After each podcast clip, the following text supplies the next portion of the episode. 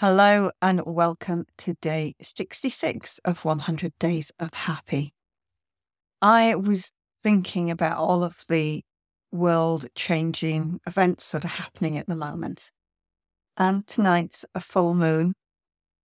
So I was thinking as we're coming up towards Christmas, we're coming up towards the end of the year, there is so much happening on the planet. It would be a really interesting exercise to write a letter to the future.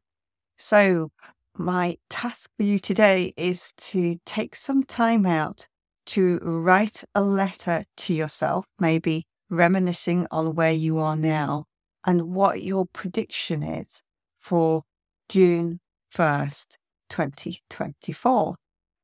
And sealing the letter, putting it in a drawer, and not opening op- and not opening it until June 1st, 2024 and having a look and seeing what's changed. And it might also be a good opportunity to let go of some things. If you want to write a letter letting go of emotions, if there are things you've not expressed out loud, it's also a good opportunity to do that.